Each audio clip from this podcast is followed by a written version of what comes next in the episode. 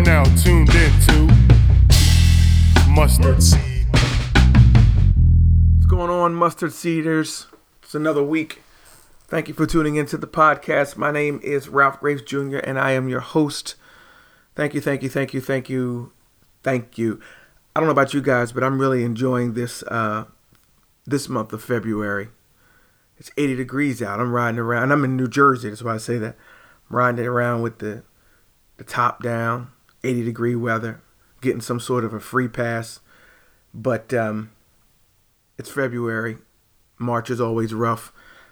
I feel like March is going to really slam us. But anyway, I'll take it. I will take it. Thank you for tuning in this week. Let me talk to you about something today. Can I talk to you about the law of tension? Can I can I talk to you about um, um, the law of the rubber band? Um, can I dissuade you or persuade you not to be average? Let me read this to you. Average is what the failures claim to be when their family and friends ask them why they are not more successful. Average is the top of the bottom, the best of the worst, the bottom of the top, the worst of the best. Average means being run of the mill, mediocre, insignificant. Being average is the lazy person's cop out. It's lacking the guts to take a stand in life. It's living by default. Being average is to take up space for no purpose. Being average is to pass one's life away with time rather than to pass one's time away with life. To be average is to be forgotten when you pass from this life. I don't think anybody listening to this podcast wants to be average. I don't think you want to be involved in average marriages. I don't think you want to be or you want to have average careers. I don't think you want to be an average parent.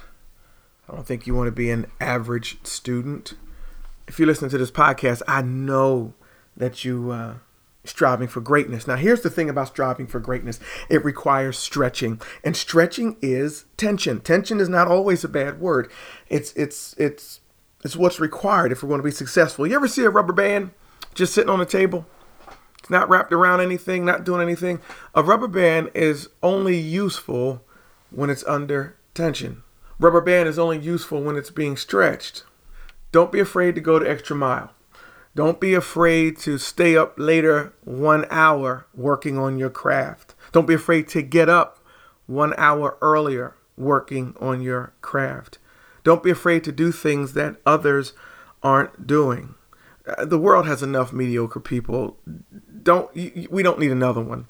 So if you're listening to this, don't be average. Don't be mediocre. We you're just taking up space at this point. Be great. I know it's in you. I believe in you. Abraham Maslow, somebody much smarter than me, said this If you plan on being anything less than you are capable of being, you will probably be unhappy all the days of your life. Now, stretching is an inside job. Stretching always starts from the inside out. It's up to you. It's not up to your coach to stretch you or your spouse or your parents or your boss. Stretching begins on the inside of us. It's up to you to begin stretching. Reaching your full potential starts on the inside. Let's be honest. Most people have a dream. If not everybody. Everybody has a dream. However, not many people are pursuing the dream because it costs, because it's stretch, because it causes tension. Let me ask you, what's stopping you? Seriously, what's stopping you? Count backwards in your head. Five, four, three, two, one. Five, four, three, two, one. Say it again. Five, four, three, two, one. I want you to get used to saying that before you let your after you make a decision to do something, just say five, four, three, two, one, and go do it. Last week we talked about feelings.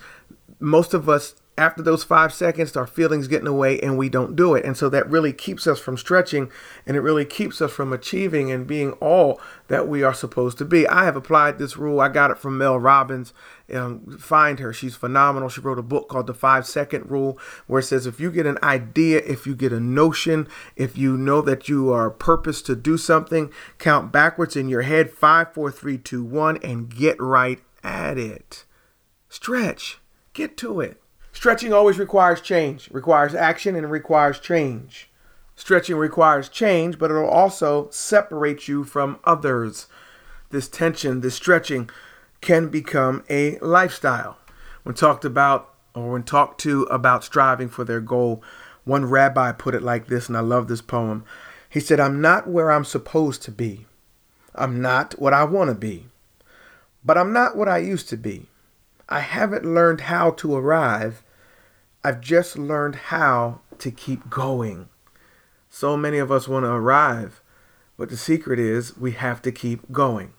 Lastly, and I'll stop babbling, stretching gives you a shot at significance.